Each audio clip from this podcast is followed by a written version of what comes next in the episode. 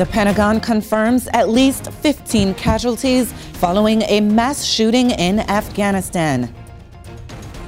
The Army announces a number of programs for transitioning soldiers as it continues to reduce its forces.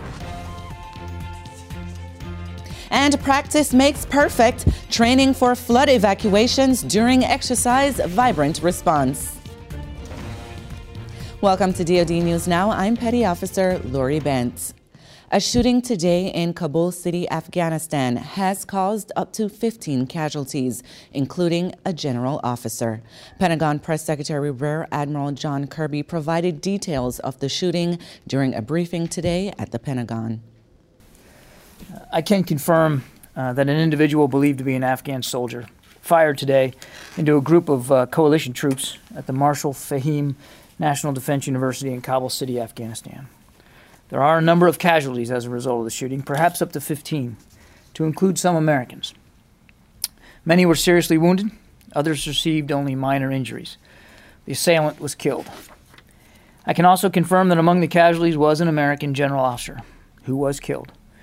Given that the family notification process is not yet complete, I cannot and will not release any additional information about the general. I'm sure you can understand that we want to respect the notification process and the family's privacy at this time. Admiral Kirby said Defense Secretary Chuck Hagel extends his thoughts and condolences on behalf of the DoD to all those affected in the tragedy. The Secretary also pledged to provide any support that the department could provide in the investigation. In remarks this morning on the Defense Department and industry partnerships, Undersecretary of Defense for Acquisition Technology and Logistics, Frank Kendall, said with budgetary constraints today, cost does matter, and the DoD should not start programs it cannot afford. That's a particularly problematic thing right now uh, because we don't know how much money we're going to have because of the threat of sequestration.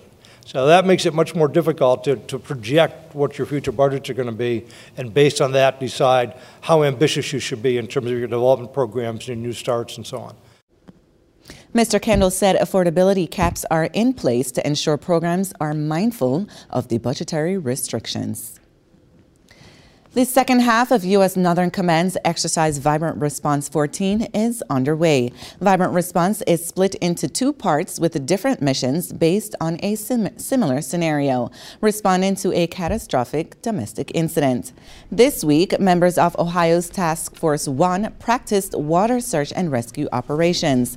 The scenario was based on emergency response and evacuation procedures following severe flooding.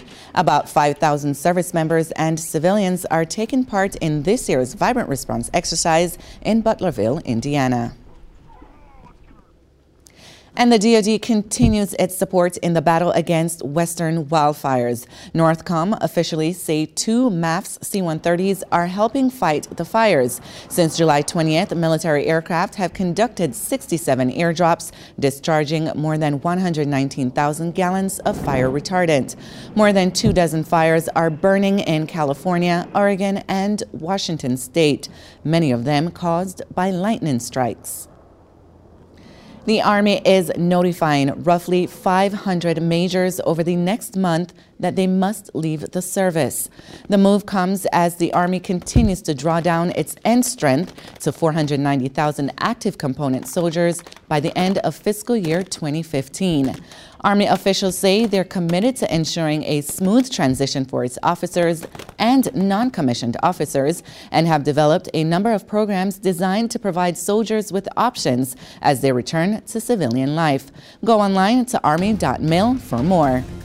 I'm Petty Officer Lori Bent. Keep it right here for the latest in DoD News.